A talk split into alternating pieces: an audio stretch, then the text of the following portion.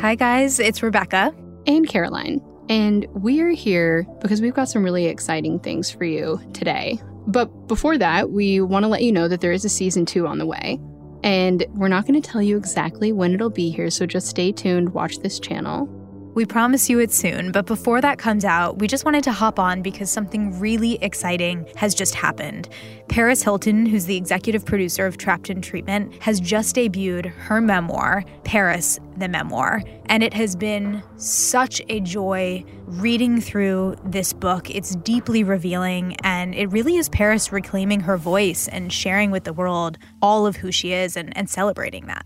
And she not only talks about her life and her growing up years and like all the things that you want to know about that happen behind the scenes of like what is it like to be Paris, but she also talks a lot about her, the troubled teen industry in parts of her story that we have never heard before. So, Rebecca, you were actually there as she was developing this book. So, I mean, what was that like?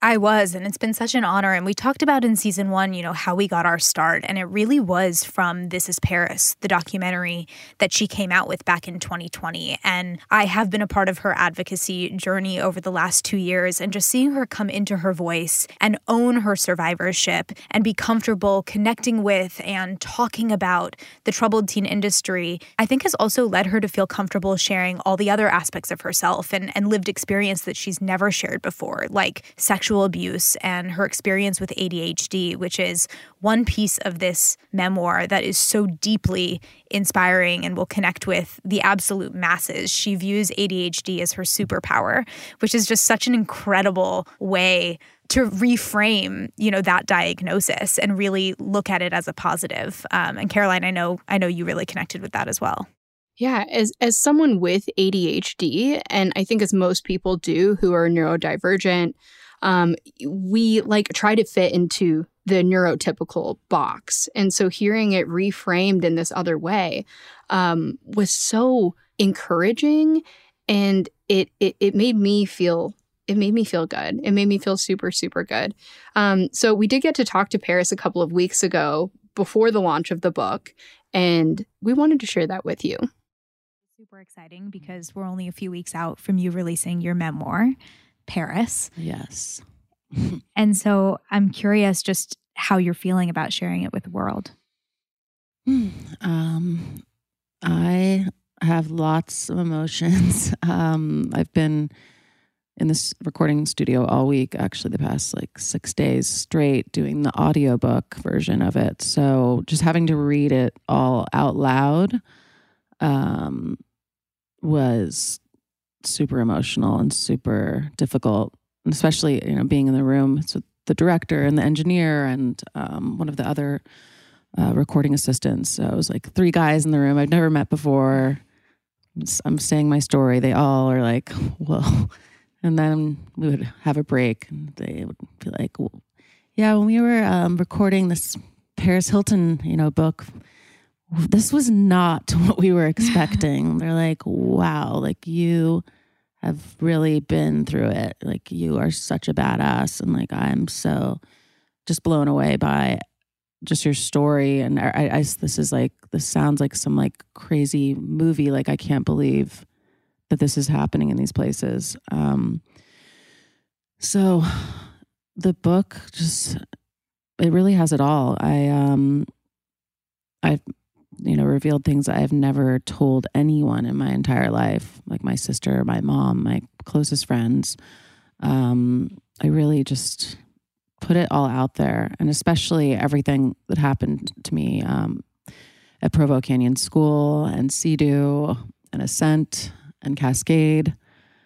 Um, because I, in my documentary, I wasn't really even ready to tell my story then. So a lot of the story is not in the film because I didn't know it was going to be such a big part of the documentary um, until the director was like, "We need, we this is like so important for the story to come out, and people need to know what's happening." So at that point, I wasn't even ready to fully speak about it. But in this book, I go into full detail of every single thing, um, so that, yeah, I'm I'm very I don't know. I'm I'm excited because I know it's an important story to tell, but I'm also just scared because it's just so many things and I just know how the world is. And you know there's the judgmental people who are not going to actually read the whole book. They'll just only read certain excerpts. So I just get I don't know there's a lot of emotions in me but I also know that people need to know just how horrible these places are and um I talk about other things in the book too. There's happy times as well. Like I've obviously lived a very full and exciting life, um, but you know, before behind all the glitter and all of that, there's um, a lot of pain and a lot of trauma and uh, yeah, just a lot of things that again all stem back to Provo Canyon School and these facilities. They really have.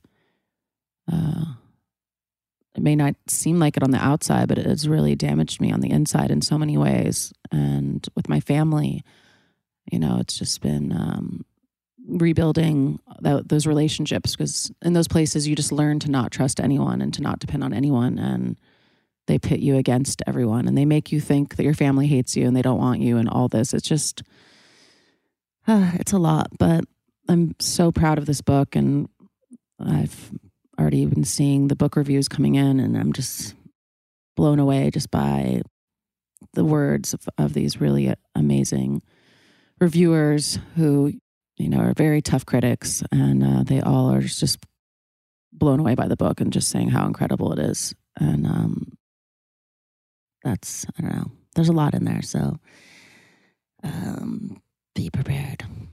be prepared to be very surprised. very very, very surprised. Well, I had the honor of reading it already, and there was so much in there not as a survivor of the troubled teen industry but just a woman li- living through you know this crazy world that i related to and you do such a good job telling a full story um, and i think when survivors read it they are going to be so impacted by the experience thereafter because like you just said in in this is paris you really only talked about the experience. And of course, you talked about the nightmares and why you were coming forward with it. But it was just, it was so incredible to read. So I'm so glad oh. that you are publishing this. And I'm just curious why you feel now is the moment. You know, why do you feel ready to release the full story? I just feel that I have been through so much in life and I feel that it's empowering to be vulnerable and be real. And it's just, I know that there's so many things in there that other girls have experienced that maybe they have not want to, wanted to share and have held in. And, you know, um, it's not just only about the troubled teen industry. There's a lot about that, but just other things that have happened in my life and experiences where when you're like a young girl, I think that you put a lot of blame on yourself for horrible things that people do to you. And I just wanted anyone out there um, to know they're not alone. And um, uh, I don't, it's hard to describe because this book just has every, like, as you know, you read it, it has just everything. And it's just, a, it's a wild, wild, crazy story. Like my, my life is just, it's crazy in good ways and bad ways. Um, I think it's also how how you wrote it, like the tone of the book, which I think mm-hmm. is going to surprise a lot of people. Like it's it's a roller coaster. It is, but it's so empowering. Like you go from crying to laughing to wanting to go charge up there to the Capitol and fight for whatever it is you've experienced and whatever your lived experience is but it's beautiful and there's hope despite you know all the tough times. And so yeah. yeah i think we'll we'll work hard to make sure that everybody feels seen and heard no matter what their experience is. Yes. Caroline hasn't read it yet but she's excited. I'm anxious to read it. I'm, we'll I'm waiting it for it to come out and i will get the very first copy. Loves it